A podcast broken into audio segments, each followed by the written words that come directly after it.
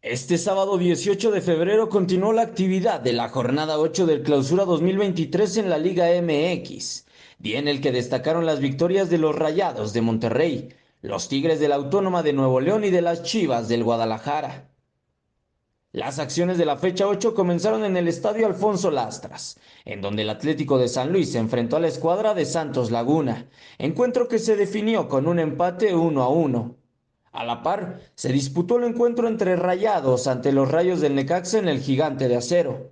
En la Sultana del Norte, el conjunto de la pandilla logró ejercer su dominio y se impuso por marcador de 2 a 1, resultado que los afianza en el liderato del torneo. Más tarde, los Tigres visitaron a los rojinegros del Atlas en el Estadio Jalisco, encuentro que resultó por demás complejo para los universitarios. A pesar de ello, solitario gol de Nicolás Ibáñez decretó el triunfo por la mínima diferencia para los felinos. Finalmente, en el Estadio Olímpico de Ciudad Universitaria, los Pumas de la UNAM recibieron la visita de las Chivas, quienes agravaron más la crisis de los felinos tras hacerse del triunfo por 2 a 1.